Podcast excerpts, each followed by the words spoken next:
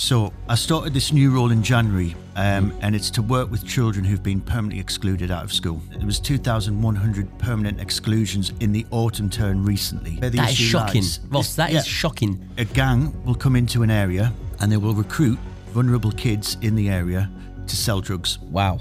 Yeah. Um, this is uh, this is going to get deep, I know. I've heard horror stories where some children I've worked with have sadly died, you know, have, have had drug overdoses, have been stabbed, have, have, you know, have gone down that other road, and, and that's how easy it is. Why, all of a sudden, if they get expelled, do, does everyone just step back and wipe their hands of people? There isn't enough provisions. There isn't enough pupil referral units. A lot of children don't meet the criteria. You know, I lack of manpower. Lack of manpower. These children are our future. Yeah. What are we doing?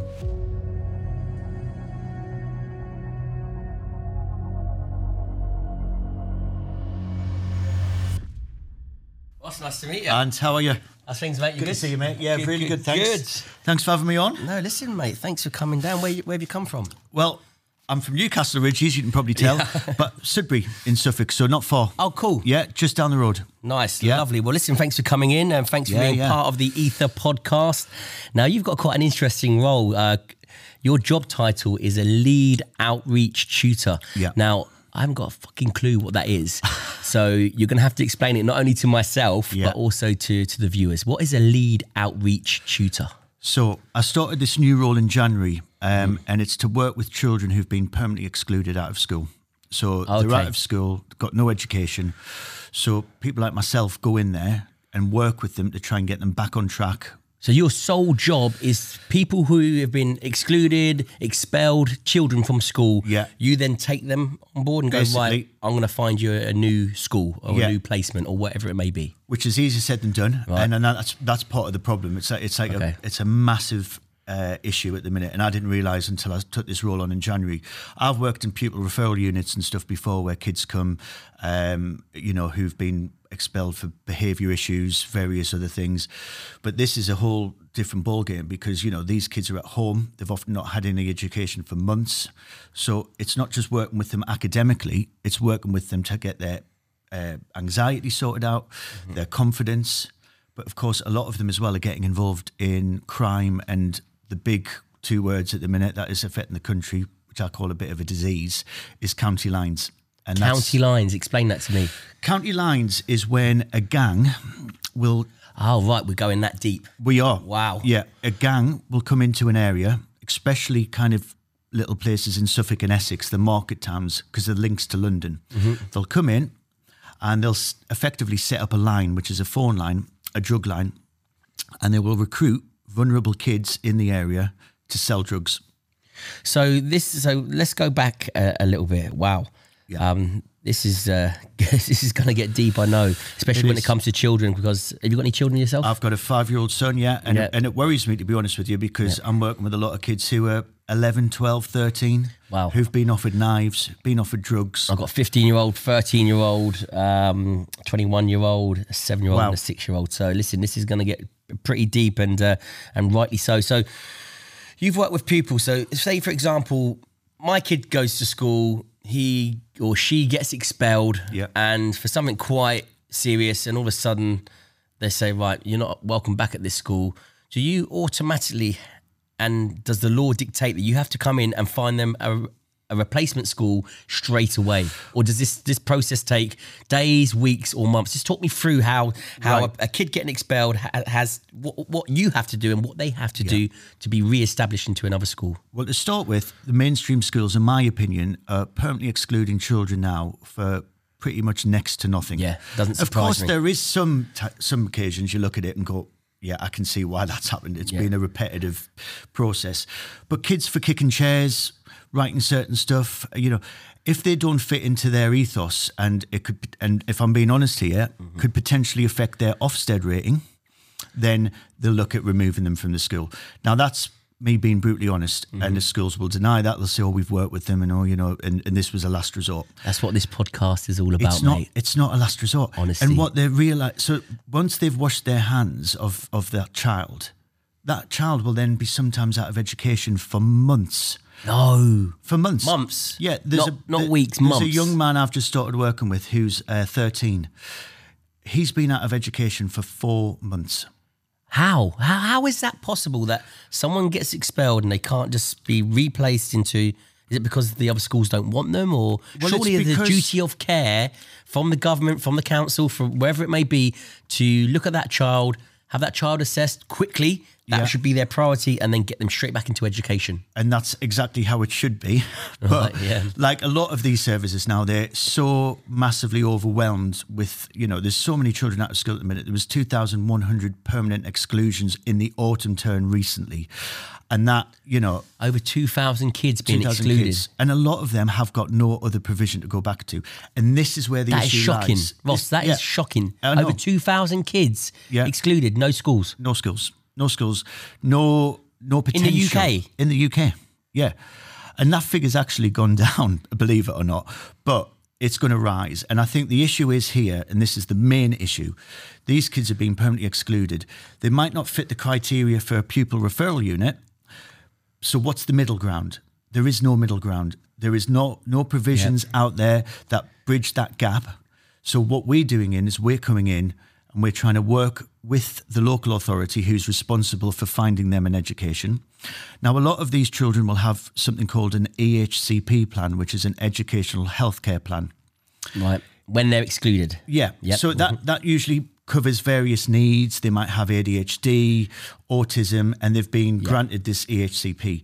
That will open a lot more doors, but getting that E H C P is another story, and that can delay the process of finding the right provision for months, sometimes years, um, in worse stream, in worse you know cases. But I think I think this is the this is the issue: is mainstream schools have to look at their kind of responsibility in this. Of you know they've got to realise the impact it's having not just on the children but on the families. I mean, I have families, mothers, fathers, uh, foster carers who are who are at their wits' end. You know they don't Four know months, what to do. Months on end. Four months. So what are they doing? What are these kids doing for these well, for these weeks and months and nothing? Have they, Nothing. But so then this, surely, Ross, I'm finding it hard to... It's, it's to, unbelievable, Ant. It so is. Surely there should be some home curriculum that they must do. They must do a like a, an education from home or an education well, from...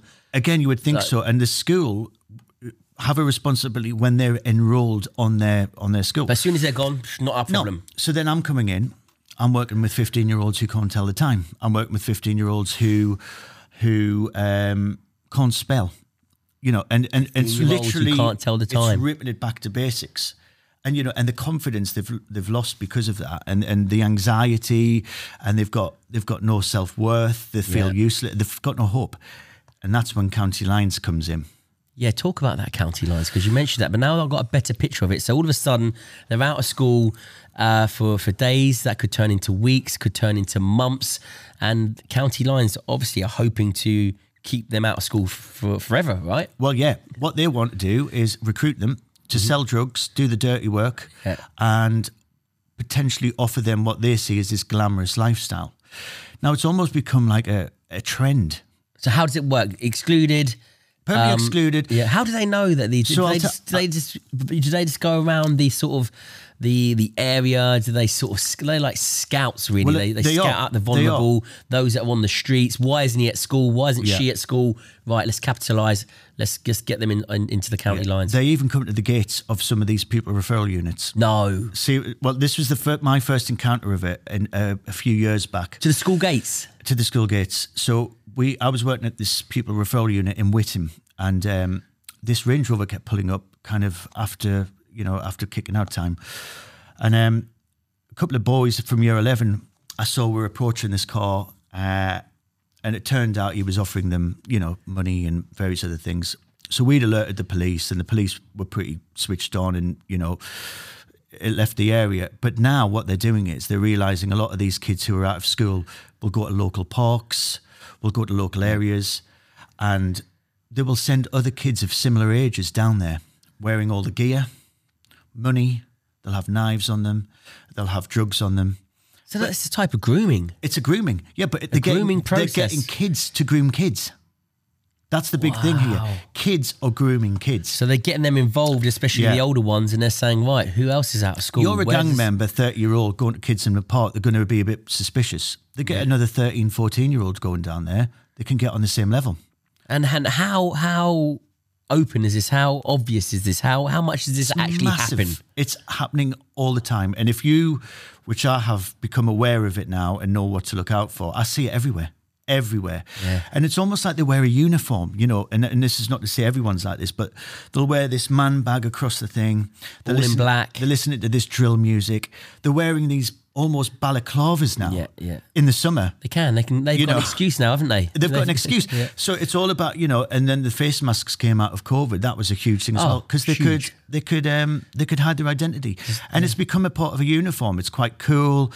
You know, there's, there's, there's certain music they listen to. They have a certain, I've, I've I see with, them around all the time. Same, same, especially and around nine Suffolk times out of ten, they've got, they've got, they've got drugs, yeah. weapons, certain trainers on them. Yeah. And they've got, they've got, stuff secreted on them, you know, you name it. Um, and it, it is just an absolute, it, it's the only way I can describe it is like a disease. They come into an area and they affect the area and it, and they poison the area. And it's, uh, you know, and I've seen people's lives ruined because of it, you know, it, it's, it's horrific. And I think most major police forces now have a dedicated uh, County Lines team who is specialising so in that. So they've got a specialised County Lines team to counteract... Major, any major forces, so you're looking at the Met, Essex, teenage being Suffolk. groomed into selling drugs, into yeah, yeah. holding weapons, so their main role will be to stop these lines coming in, stop these... And, and ninety percent of them are coming down from London. So Essex and Suffolk is the ideal place because of... Is that your area? Yeah, Essex? this yeah. is my catchment area. So yeah. Suffolk and Essex I work with, but of course... We're, we're an hour away from London, aren't we? Yeah, of course. Technically. Breeds out of it, doesn't it? Get on the train, you're in Liverpool straight in an hour. So, uh, you know, you've got the M twenty-five, the links is just unbelievable. So the scale of it is huge and it's going to be uh, an ongoing problem for the foreseeable future. But it's your job not to, and again, I'm not throwing this at you because, yeah. um, you know, we're here to, to establish a common ground here. It, is it not down to... people like you to stop them from being recruited? Is it to get them back into education as quick as possible? Well, it is. Or are you just undermanned, you we just haven't got enough people, or their people are just, kids are just slipping through the system, which I hate to say it, yeah. but it happens all over the country, one hundred percent. Slipping through the system, and you've got no control over it because no. you're over, you're, you've got too many, too many people you need to look after. There's so many, it's a multi-agency issue. Right. So it needs everyone involved to tackle it. And I'm yeah. talking social services, the police, um, the schools, everyone needs to be working parents. together. Parents, families, yeah. carers, you name it. But my role specifically is not involved with the County Line stuff. It will, you know, if if I've got a suspicion, I will report it and I have to oh, go to the police. You, and it, it is involved in that. But my sole purpose is to get them back, back on track in. and back into education as soon as possible. Now, that's difficult because the maximum hours the government and local authority will grant per child is three hours a day. So often I'm working with a child for, and that's the maximum. Most children sometimes have only got an hour a day. So I'm going in for an hour a day, sometimes three max, mm-hmm. to work with these kids. So there's only so much you can do in that time. Um, but on a positive, every child I've worked with so far, I've got back into some sort of provision. Good. And, and, and you can do it. And yeah. you've just, but they think I'm going to go in there and teach them maths and English. It's part of it is that, Ant, but most of it is it's it's dealing with their anger. It's dealing with their. Yeah, the, if we don't tackle that, the issues, the are... issue is going to keep happening, and and you know, and I've suffered from mental health in the past with anxiety and depression, so you know, a lot of it is just passing on your own life skills. Yeah, you life know, experience, life experience, one hundred percent. Yeah. Trying to steer them in the right direction. Yeah. A lot of the families and carers are really supportive. They, you know, they want the best. What about for them. the parents? Well, because you've got to think to yourself, everything starts from home. Well, it does. You know, it's, it's like, I can almost look at a child and see how that child has been raised yeah. or what environment that child is surrounded in, yeah. um, how that child uh, is is brought up. I, yeah. You can look at a child and within five minutes, just through manners, respect, you know, being able to hold a conversation, you can yeah. tell that kid's not being looked after, he's not yeah, being parented yeah. correctly. Yeah. He's probably he's probably got a single parent at home, yeah. or he's probably not got any parents. Probably lives with his uncle, auntie, or she lives with you know. I've um, seen it from. Do, do you get go that deep with with the parents? Yeah, well, a lot of the time as well. This is it's such a funny role because you sometimes are playing a, a tutor, a, a mental health worker, yeah, jack of all trades, social worker. You know, I, I, And, and I see it from all spectrums. I've seen kids come from extremely wealthy, well-to-do families, and I've oh, seen have? I've seen kids come who've just been spoilt and and just think they can do whatever, and parents just throw stuff at them to try and have an easy life. Um, and then you get other kids right from the bottom. Um, there was one boy I, I, I worked with whose mum and dad had both died of drug overdoses. He went into foster care, and then his foster mother died six months later of cancer.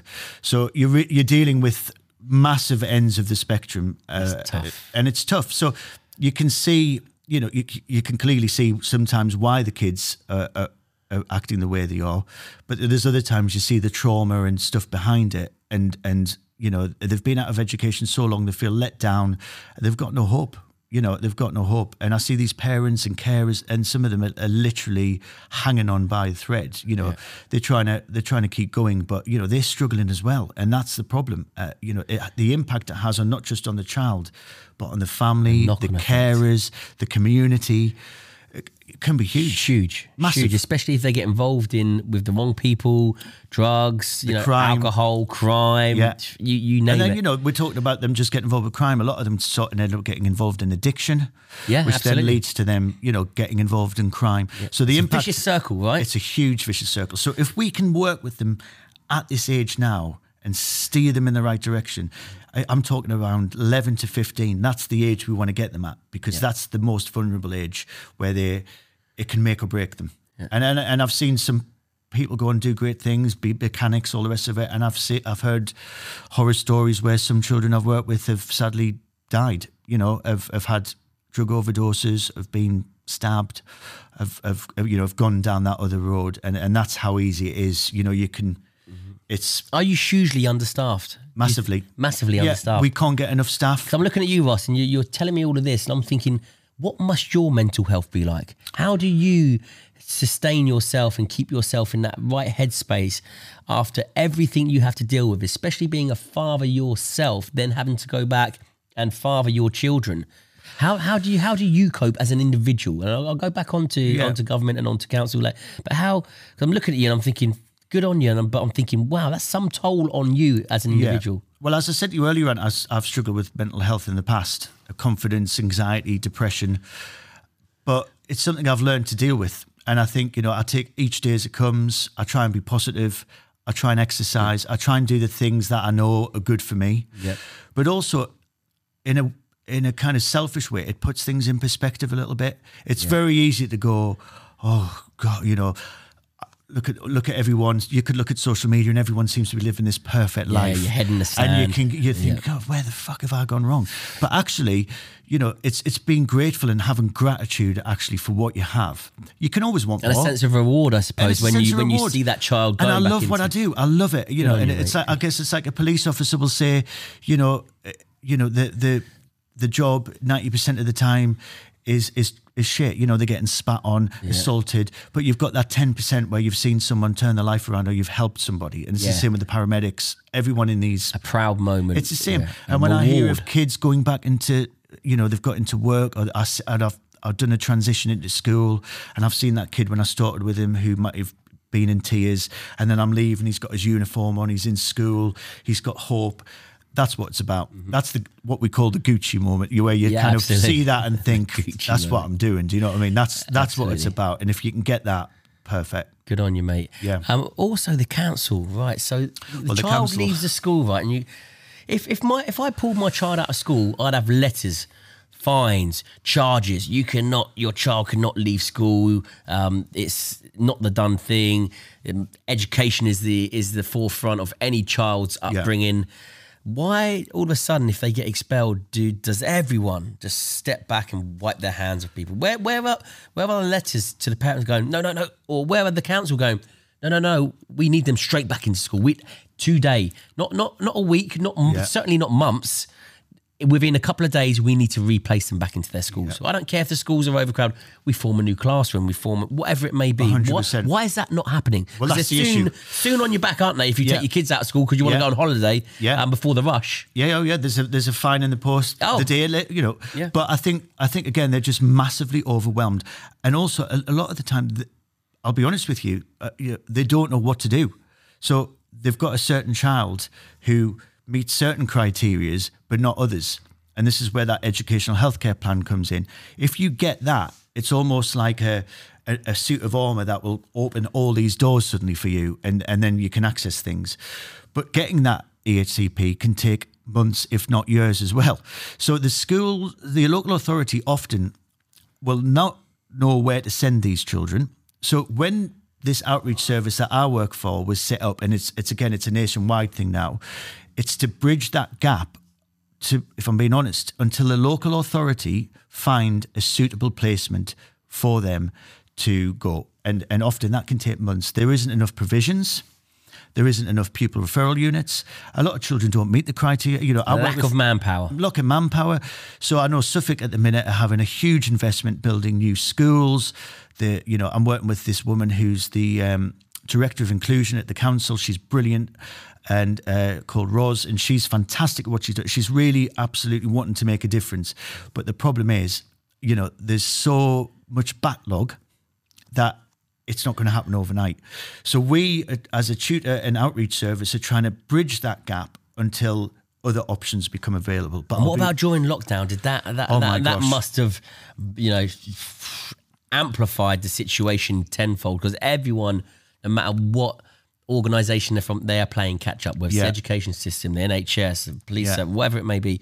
Everyone, how did that affect um, well, your role, and how does that how does it affect the children? Huge. I mean, I had parents ringing me out of desperation, in tears, saying, I, I can't cope, I can't manage. Of course, we can't go and visit the children, you know, because of lockdown, COVID. So for a long time, kind of in my spare time, I was checking in with some of these kids for an hour here and there when I could do it, just to check in with them. Yeah. But the the you know there was there was nothing. There was nothing. The schools had closed. There was no outreach service. So the mental health went through the roof. The parents' mental health went through the roof.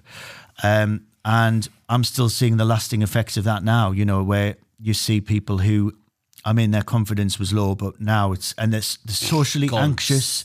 The thought of going into, you know, I did some work recently with a with a boy who, he had this anxiety about going into a shop. So we did some work about, you know, we we create a shopping list, and we'd work out how much it was going to be, and we'd go to that shop, and I'd go with them and support them and buy st- stuff like that, you know, that we take for granted. I think nothing of going to local news agents and just, you know, getting what I need. For him, that was a traumatic experience, you know? So the, the impact wow. it had on these kids was, uh, well, and I talk about the families a lot as well, because, you know, they, they're at the wit's end. And touching what you said, Ant, about the local authority and about how quick they ought to do the fine, it's totally right. And I think, I think, you know, a lot of these families don't know what the option is when their child has been parentally excluded. They don't know what to do.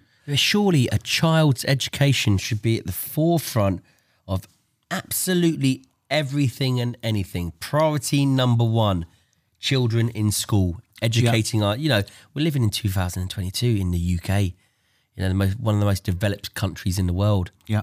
We like to think we are anyway. yeah. And then, then you, then you start peeling away the layers, yeah, and then you realise actually over two thousand kids permanently yeah. excluded. God knows how many of them are on the streets right now. God knows how many of them are falling into that that gang sort of culture, that that crime culture. Yeah, you name it. It's like, you know, you you peel that away and you think to yourself, these children are our future. Yeah, what are we doing? Yeah. Why aren't we fucking making that the number one priority? And it's not a hard thing. Well. Hey, obviously it's, it's a hard thing, but it's like, right, let's find this this, this kid and others. Let's, yeah. What, what's what's going on? Well, I'll tell you something I encountered recently, which was it's shocking, massively surprising to me and shocking. I was working with a boy uh, who had autism, and he'd been out of school for such a long time. His parents are surgeons at Colchester Hospital, yeah. so they were having to take time off work to you know to try and deal with this. So. When I'm talking about a knock-on effect there, it was wow. actually putting people's lives at risk, because we're talking about surgeons having to take time off work to deal with the issue. In the end, they had to do a... There's actually a, a parent group now where parents have, have got children in similar situations, have set up a group, and they give advice, and they can take legal action and get the council and local authority to do a tribunal in order for them to speed up the process. That's how desperate some of these parents are. Oh. So they're spending thousands of pounds of their own money. You're joking me. They're not. They're not. They are. If they can afford it. So, you know, the people that, uh, that can afford to do that are taking the council to tribunal to try and get something moving because they're that desperate. They can't take time off work. Welcome to my Mind Over Muscle Festival, hosted by myself, Ant Middleton. You're in trouble. Now, once you go through these gates, there's no going back. Let's do this.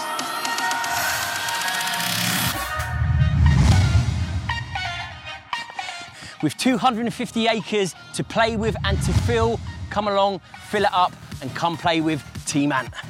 My Mind Over Muscle Festival, hosted by myself, Ant Middleton, is open to all. Come along, face your fears, and unlock your true potential. This festival is open to all abilities.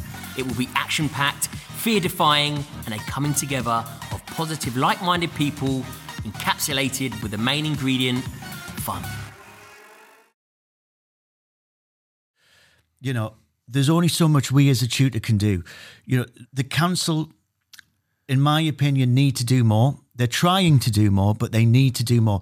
But my my thing, my bugbear comes to the mainstream schools. There needs to be more in place for the mainstream schools to stop permanently excluding these children. There was a pioneering project recently set up in Essex called the Grow Project. So they would latch on to major mainstream schools. They would almost set up these sheds right. attached to the school. Yeah. So they would work with any children who are becoming disruptive, potentially yeah, have... Prevention the, before the cure sort Exactly. Of right. Potential it's to be idea. Permanently excluded. They would work with specialist teams to tackle the issues, look to reintegrate them back, and that would bridge that gap. I like that. Uh, now, I think that was, it was brilliant, fantastic. Right. That's what we should be rolling out more. Get these specialists to mm. attach to the mainstream school. Doesn't take much. No. Work with the issues, reintegrate them back in. Yeah. Or what do we do? Kick them out of school, leave them months on end, risk of mental health, risk of crime. You know, there has to be more stuff in place. You know, I've seen stuff like that. It gives me hope, but there isn't enough. And there you say enough. You've seen children um, being t- being excluded from schools and falling into what? What's and again, I don't want you to obviously know names or anything, but what's the most sort of common occurrence that you you come across that really, really sort of hits hits you, you know, hits your heart and you go, it makes you really, really, really down. It's one of those where you go, wow, this shouldn't happen. It's happening far too often. You know, we need to do something about it. Yeah. Every young person I've worked with have, have got something about them, but there's a, there's a similarity with all of them. And you can see that they just feel completely let down, let down. They feel let down and they've got no hope. And this is where County Lines comes along, takes advantage of that. Of course. The vulnerabilities. They go, listen, yeah. you can be part of something, part yeah. of a belonging. We're going to give you this. We're going to give you that. And you talk yeah. about the older children recruiting the younger children. How how, how young are they being recruited at? The youngest I've known who's been approached with drugs and knives is eleven. Wow. Uh, but I've heard it is a lot younger. Um You know.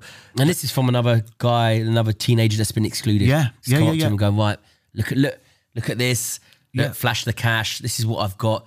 You can have the same. All you yeah. have to do is this, this, this. Yeah. And he's getting his orders from from, from, his, yeah. from, I mean, from the, the hierarchy. The, the hierarchy they, don't don't get their hands dirty, do they? No, you know, they, they they're getting these kids. You know, to and these and this is the other thing. A lot of these kids are getting caught with drugs on them, and so they're getting a criminal record before they've hit. You know, they're ending up in youth offending uh, institutions, and and that, that knock on effect. You know, if you've got a history of drug offences on your C V, life's hard enough, Ant. You know, yeah. to get a job now is difficult.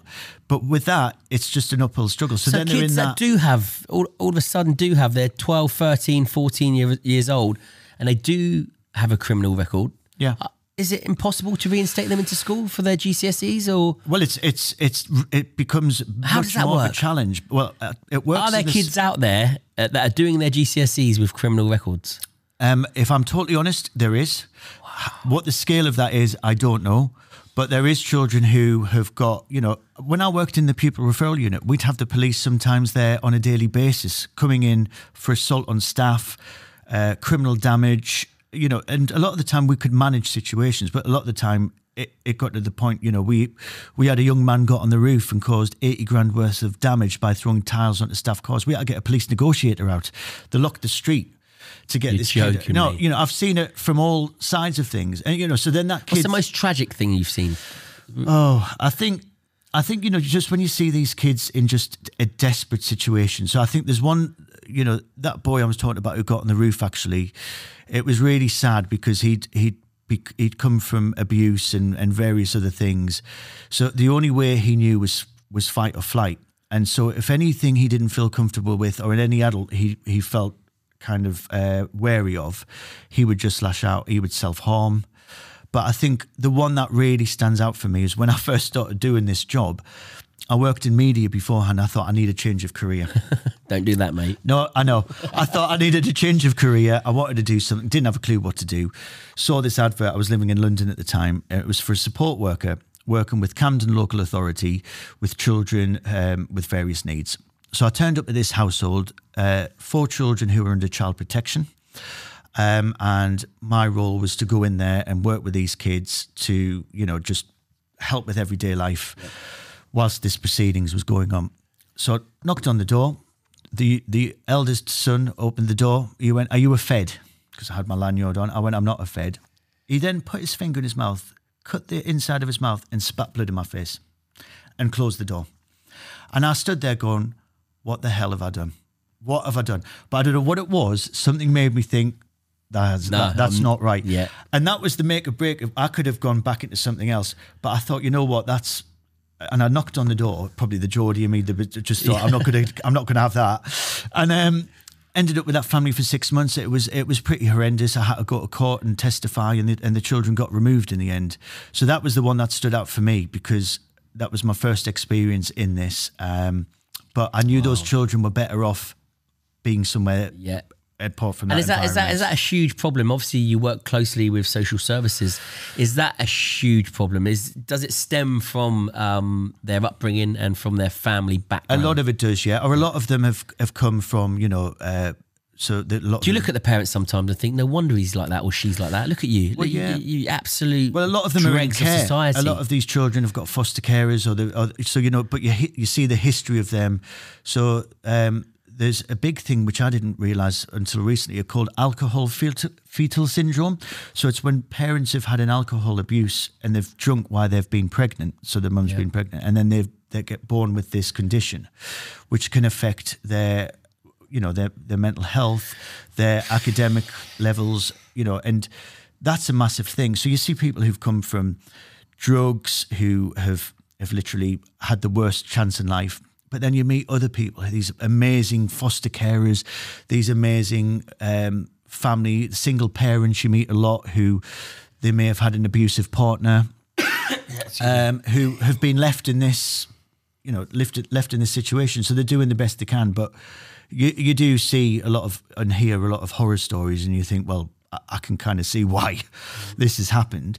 But then, of course, you know, that doesn't define that young person, and, and, and you've got to try and get over that. And, and yeah, you've got to try and give that you know? child hope, don't you? Yeah, yeah, because it's very easy. And a different way of life. But it's, you know, it, it can be really sad at times. And I think, um, but for me, you know, being able to play a part where you can make a difference is huge. But we just, we're just scratching the surface here, I think. And, and I think if mainstream schools keep permanently excluding kids at the rate they are, then we're going to have a major crisis. And is there a common denominator with, with these children? Is that, for example, single parents, or just with mums, or just with dads? Is there, do you, obviously it happens with, with both yeah. parents, like you like you just mentioned. But is there is there more one than the other? Do you, is there is it more they've come from broken families? Full stop. Yeah, I think that's the big is that, is that, that the big common denominator. That's the common denominator. There's there's been something that's happened in their life that has led to where they are now. Yeah. Um, you know, I've got a young. A, a young boy I worked with a while back who he, he's got an issue around food. He's put a lot of weight on.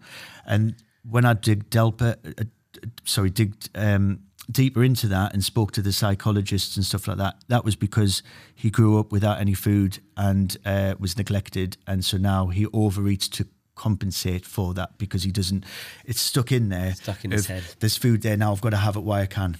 So, so the effects. Wow. You know, it's like the military. Yeah. Eat quick. So, he'd, you know, he'd, he'd yeah. grown up not knowing next where his meal. next meal was going to yeah. come from. Empty cupboards.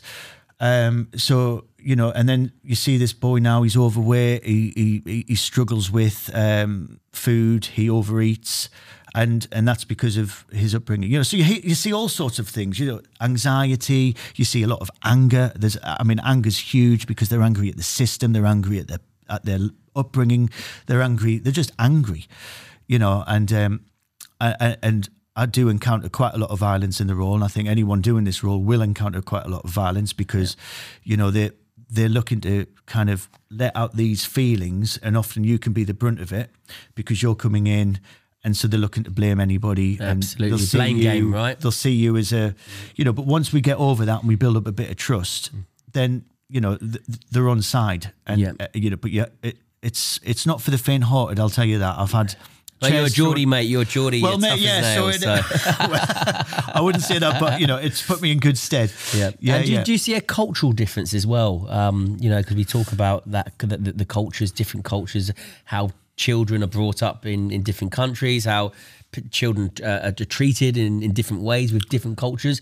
Is that a huge part to do with it as well? Do you, it can do, do. Do you see that? Yeah, absolutely. I, I work with um, a range of families. Um, I think talking about our first family I worked with, um, that was a big cultural thing because they were from uh, Bangladesh. Yep. And so they had, uh, you know, the, the women weren't allowed to talk to men.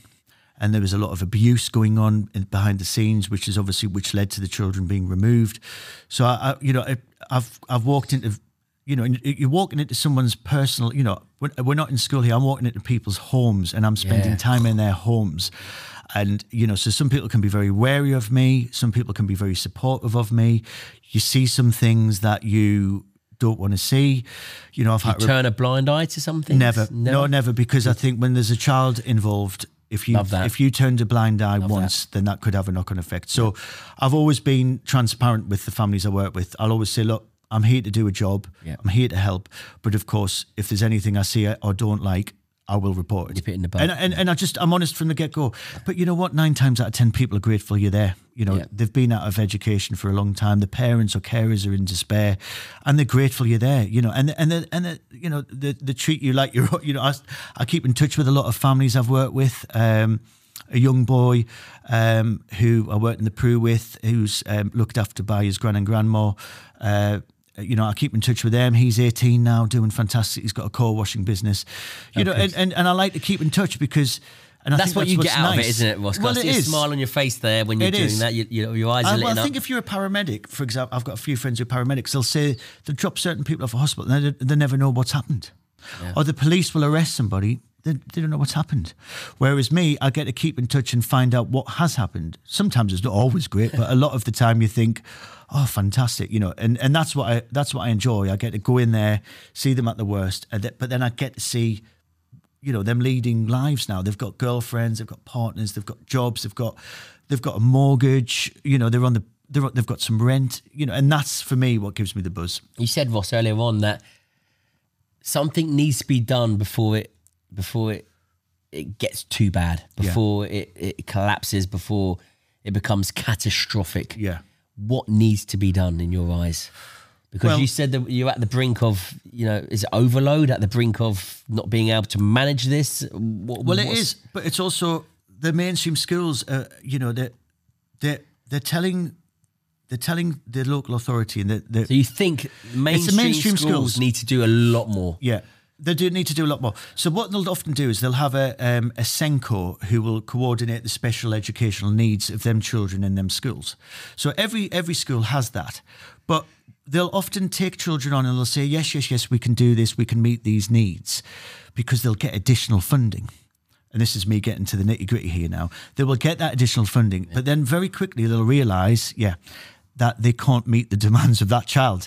Right. So then they're like, shit. And then, so then they'll then look at a reason to permanently exclude that child. And then that child's out of school again. But this time, with no potential mainstream setting lined up because no mainstream school will take, take them on. Them, yep. So then that's where the issue lies. It's that middle ground of where do they go now? So that outreach service bridges that gap kind of for a short term. But if the school keeps permanently excluding these kids at the rate they are, we haven't got enough staff at the minute. Well, I think um, I spoke to the uh, agency E M Skills who I work for recently, and we've got thirty kids in Suffolk alone who are out of school at the minute, and we haven't got any tutors to to, to work with them. Wow. So, you know, we are, we're up, and, and that's just Suffolk, you know, I, I don't even know what Essex, London, Newcastle, you know, God, all imagine these major what London's cities. Like. Imagine, you, God, you know, like you said, I don't even know. I don't even want to know the statistics. It would scare wow. me. So the mainstream schools need to do more. They need to work more with these kids. They need to do more stuff like this Grow provision, but there needs yep. to be more of that where we latch on and offer that support and bridge that gap before it's too late. And and but that's, you know, before it's too late, before it, it before, gets out of hand, before it gets out of hand, before they're involved in crime, before they're involved um, in, you know, their mental health deteriorates, before yeah. they've been months before and months the whole, out of their school. Whole lives uh, are, it's gone. Are ruined. Yeah, gone. It's gone. And then to the streets, to crime, to prison, and to, that's how easy this and is to, to to death, to death. Yeah, and that's, you know, we are talking about life and death here. These kids need an education, they need hope, and they need a future. If that's took away from them, they very quickly can go down that other path because easy, easy, easy. You know, I, I mean, I, I, I, I get it. I wasn't great at school. I got into trouble. But there was there wasn't County Lines then, you know. There wasn't any of that, you know. People would have a fight and that would be it, you know. You'd get involved maybe with a bit of people get involved with a bit of shoplifting or whatever. Yeah, yeah. But now it's minor like, stuff. But now it's carrying now it's knives, major it's stuff. carrying Class A drugs, life changing stuff, life changing stuff. That is life and death, yeah, and and and that is the difference now, you know. And and that's where I think there needs to be more funding. Like everywhere, yeah. um, there That's needs just, to be more you know what training. Really, really, really stuns me with with funding. It's like children. Yeah, you know, wow. Yeah, our future. Not on immigration. Not on, you know, N H S. Yeah, N H S really, but but even above and beyond that, you think how important the N H S. These are our, our children. Yeah. These this is the future of our country. Yeah, this is this is this is the future of of humanity. Surely people should be, you know, going right education. Children, priority. one hundred percent. one hundred percent. And it, it should be that across the board, you know, the the the effect it has on the police, on... Yeah, the knock-on effect. On, on, on social services, on ambulance, everything. The effect it has is huge. The mental health, you know, we need... I'm a, a massive advocate of ma mental health, yep. you know.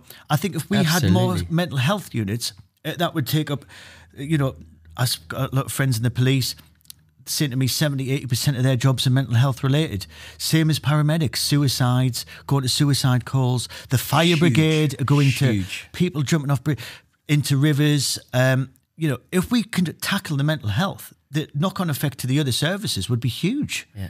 You know, and it's the same with what I do. You know, if we can work with these kids and their mental health issues, because a lot of the reasons they're behaving like this at school is because there's an underlying problem. It's a prime example of mental health. It is. Prime example of ch young but children. But it's not took seriously who are on the cusp, because people don't know what mental people, health is. is. They go, oh, have you suffered some trauma? Have you? It's like, it could be the most tiny thing, absolutely. What you've seen from home. Yeah. How your mum's being treated. How you you know growing up without a father, growing up in, a, in an abusive uh, family, yeah. you know, growing up in different cultures where you. This is why I mentioned the culture thing, because at home it's a completely different culture to when they go to yeah. school, because yeah. all of a sudden they're being treated with dignity, they're being treated with respect, and and vice versa. I'm not saying it. Yeah. Vice, and I go back home where their culture is the shoes out, absolutely, you do your whack, whack, whack, and it's like yeah. right. I've, I've, I've, these kids are confused. Mental can, health yeah. is at the forefront of everything. Everything. Here. But you know what? We and I think there's a lot of awareness around it, but there's still nowhere near no, enough not. being no. done about it. And I think that's the issue. So we have to deal with the issue in hand to the best we can. Yeah. But it does always feel like it's just a, a constant uphill struggle. Yeah. I, but you know what? That that doesn't mean you have to just wash your hands and say, no, of course that's not. it. You can't, not but with children. There needs to be more done. And this is what annoys me so much, because it's like, if the government actually put their priorities into mental health, yeah. it would save their money in the education sector and and the public services sector. Knock-on effect. The knock-on effect. And as as any common, you know, any common sense would say, that that's where we need to tackle. Unfortunately, common sense doesn't prevail in our government. Have you seen the state of our government at well, the moment? Well, that's another issue, isn't it? Oh, listen, I need yeah. to get in there very soon. Mate, you do. Um, From a parent's point of view, what can parents look out for, first yeah. of all, um, and what can parents do to to minimise um, any of this sort of happening, especially with, is it the front line? Yeah, yeah. Um, I think I think with County Lines, I think County look, Lines. Sorry, I think to look out for is if your is if your child is suddenly becoming a lot more. Um, kind of reserved, um, might not be kind of telling you what they're doing. Yeah. Um, uh, you know, they're yeah, a lot more sneaky. Yeah. A lot more, yeah. They may, they may start having nicer things. They might but, start yeah. having cash and yeah. stuff that you think, well, actually, I didn't get that. Um, but also, I think a lot of kids, you know, will will speak up. You know, um, I, I think a lot of these kids will will so communicate. Will, with they get kids. scared, yeah. But it's giving them that opportunity to do that. Um, so a lot of kids I've worked with uh, have actually been scared by certain experiences where they've seen knives, seen drugs, whatever, yeah, and they've petrified gone, them, and they've gone yeah. back and gone, oh, you know, and then and then they stop going to that area. But of course, there is other kids who will start getting involved in it, oh, and, yeah. and and shy away, and and and before you know it, will probably come spending less time at home, spend less time at home, excuses to get away, yeah. constantly on their phone, a hundred percent locking themselves and in I'd, their bedroom. I'd say, do you really know where they're going as well? You need to really know where they're going. You know, if they're going to the park, which park they're going to? Do you know who they're going there with? You know, do you know? And the scary thing is, Ant, almost every child I've worked with who's out of school and is over thirteen have at some point been offered drugs or seen a knife. There's a boy I'm working with at the minute who said he went to a local park and he's seen similar boys of his age, twelve, thirteen, carrying knives. And when I've said, what kind of knives? He said he's seen a machete. He's, he's seen them. So we're not, we're not talking yeah. about a kitchen knife. We see them in streets now. Look at London. Yeah. London is riddled with them. You know, that's what I said about the children in London.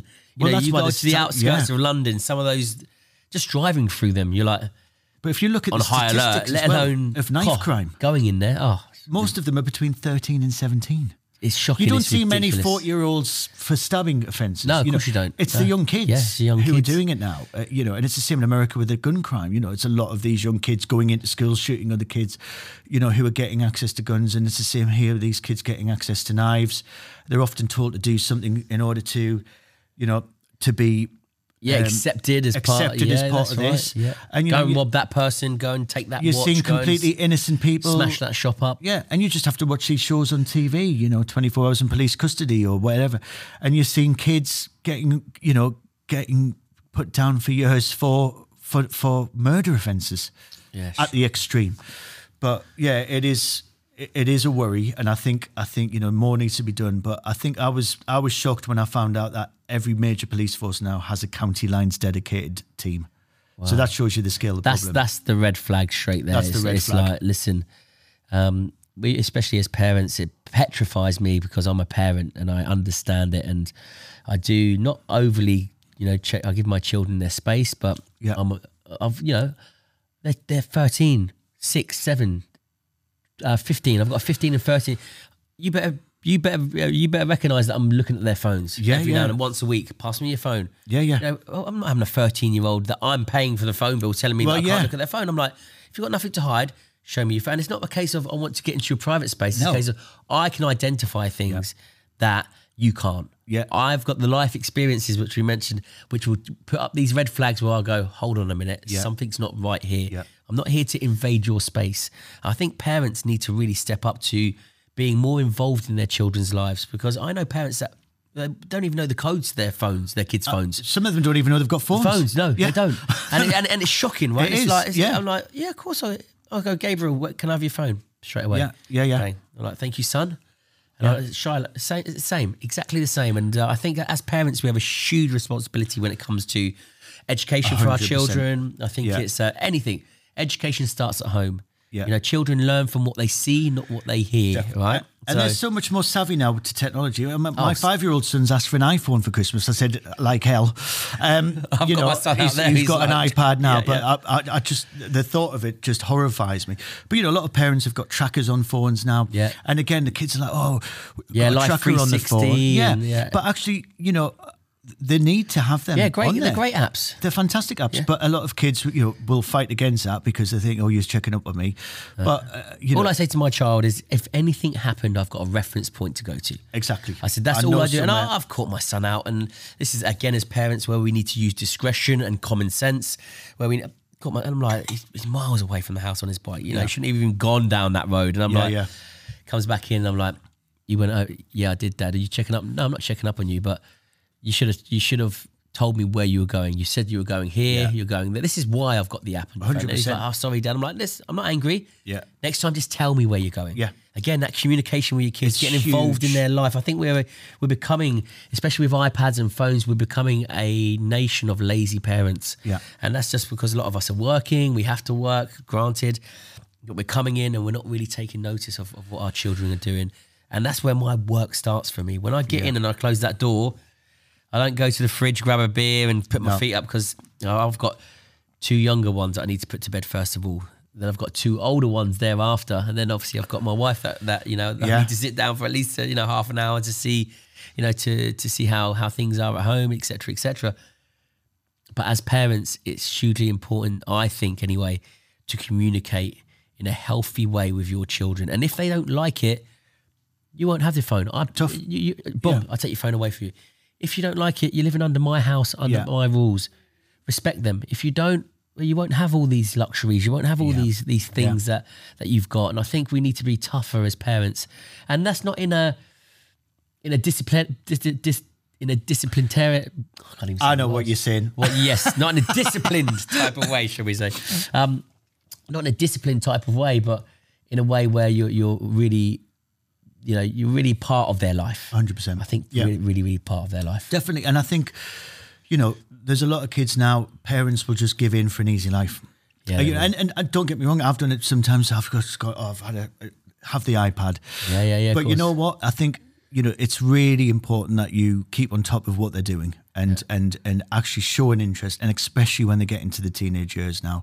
I mean, my young one's five, as I've said, but seeing some of the things and hearing some of the things, I'm thinking I'm going to be on him when he's when he's getting to that age, because if you're not, it can so easily go the other way. And yeah. I think, you know, and if he likes it, if or he doesn't like it, then tough. Because I think, and this is the thing now, I think a, a lot of kids can get away with a lot of stuff. Um, there, there isn't as much tough love anymore, is no, there? No, of course no. But there needs to be a bit yeah. more yeah. sometimes. Just uh, and, sometimes, just, you know, yeah, just, yeah, just just absolutely, because it's important. I, I agree, Ross. And also, you know, if you are identifying these problems as a parent, you think, you yeah. know, my, my child's got three red cards. You know, they they've been excluded maybe for a day or two, and you see them going down that route. Is there anything as a parent that you can do or we can do outside of education with people like you to come to to prevent it, or, or doesn't that exist?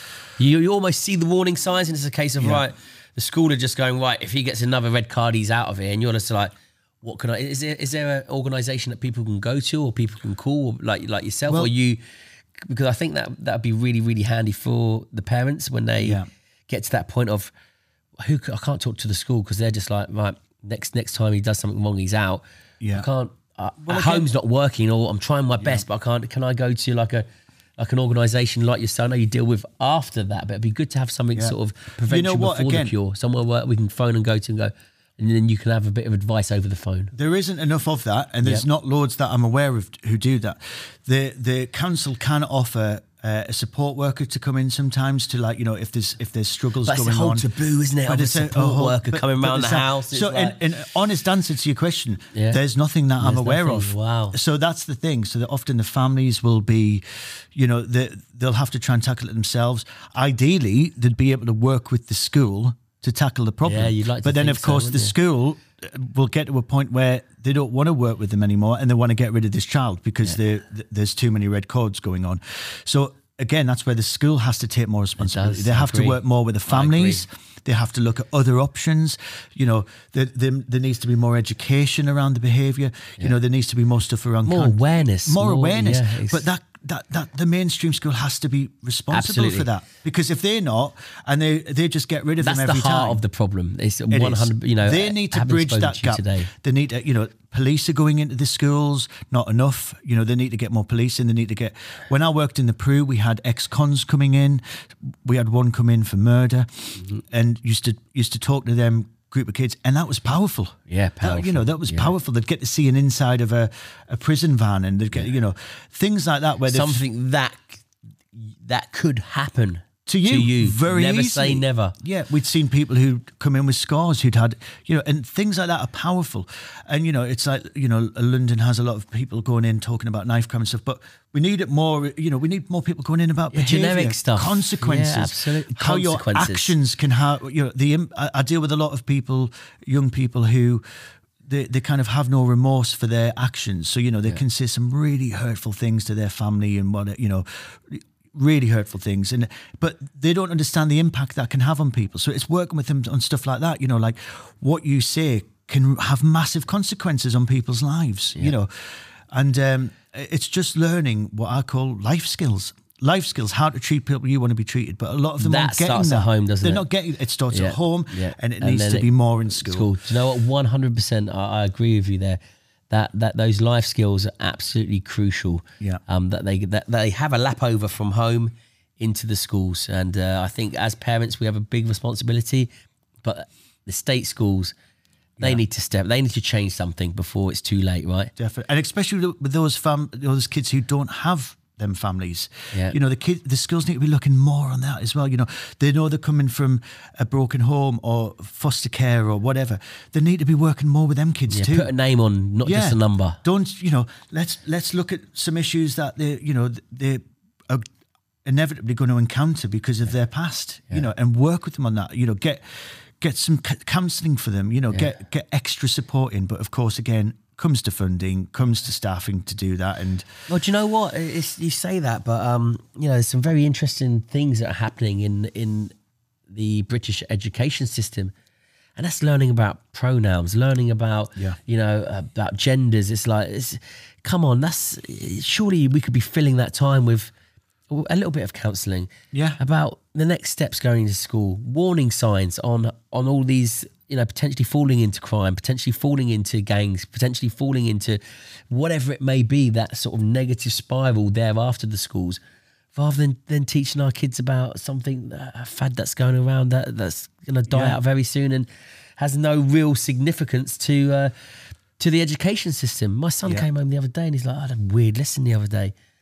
And he, and he said about, you know, I've been learning about pronouns, been learning about this and uh, neo-pronouns and... I was just like, what, why why are they wasting a period when we could be discussing real life issues? Yeah. Things that could help your career, absolutely. Things that could prolong your career, things that could stop you from going down a negative road in life yeah. instead of all this nonsense. It should be part of the curriculum, like sex education. I agree. I agree. Like food technology. one hundred percent. Like physical education. Yeah. This should be part of the curriculum. Life skills yeah. of how... You know, if, if you know, if respect, how do you, budgeting at home, budgeting, money, yeah, exactly, finances, yeah. respect, yeah. how to Ab treat others, absolutely, all of that needs to be part of the curriculum, and yeah. and and you know, and that's what we need to move towards. And I think you know we can, but there needs to be more awareness. Yeah. The schools need to take it more seriously, yeah. and we need to just you know we we, we really need to try and keep grab pushing. The bull by the horns and push. Yeah. And something I'm trying to roll out at the minute is a lot of these young kids, they they don't know how to form positive. Friendships and relationships. Yeah. So I'm trying to roll out at the minute, like where we work with other tutors and we identify other pupils who have been outreached of similar needs and yeah. looking at doing activities with them. So getting bonding days, getting them out, yeah, doing different absolutely. Things because a lot of them are going into school and they don't know how to make friends. They don't know how to talk to people. They don't have to look people in the eye. They, you know, I'll go in there and a lot of them will punch me because that's the only way they know how to interact. And I'm like, if you do that in school, you'll get permanently excluded again. Know, yeah. So, you know, it's about... It's how yeah. do how do build positive friendships? They'll go in there and call each other a C and all, oh, you know, yeah, yeah. and actually, you know, because they think that's banter because they've seen it on YouTube or TikTok. Actually, you know, it's if yeah. we can it's get them, you up for failure. That it is, is. Just, so they yeah, need yeah. to be able to bridge that gap of building positive friendships and relationships with not just other kids but family, society, everything. You know, no, I think that, you know you you raise a great point, and it's a great point to finish up on, Ross. Is um, you know, having those life skills integrated into the education system as part of the curriculum. It's like, this is a must. Rather than wasting a, a period on, on this and that, we're going to talk about life skills. We're going to talk about everything that goes on, even if you want, even if you want to talk about what goes on at home, yeah. how your life is, how you see your future, how, you know, yeah. those basic life skills that should be drilled into you. Even they get drilled into us when we're at work. Yeah. Drilled into you till till till you know, and uh, till you establish yourself in a great career and then you can provide that information moving forward. Absolutely. And yeah, definitely. And I think that's a great message to end on. And yeah. I think, you know, if, if we can, if we can help bridge that gap in any way, then that's what we've got to do. Listen, yeah. Ross, you've been an absolute pleasure. It's been Thank a you, great eye-opener, mate. And listen, um, uh, listen, I, I take my hat off to you for what you do. Appreciate um, it. Listen, Thank you. You're, you're a positive guy. I can feel that positive energy. Keep doing what you're doing. It's making a huge difference. Thank you. And it's a pleasure to be sat here with you. And you. Thanks, Cheers, son. Thanks. Cheers, fella. Thanks, Thanks mate.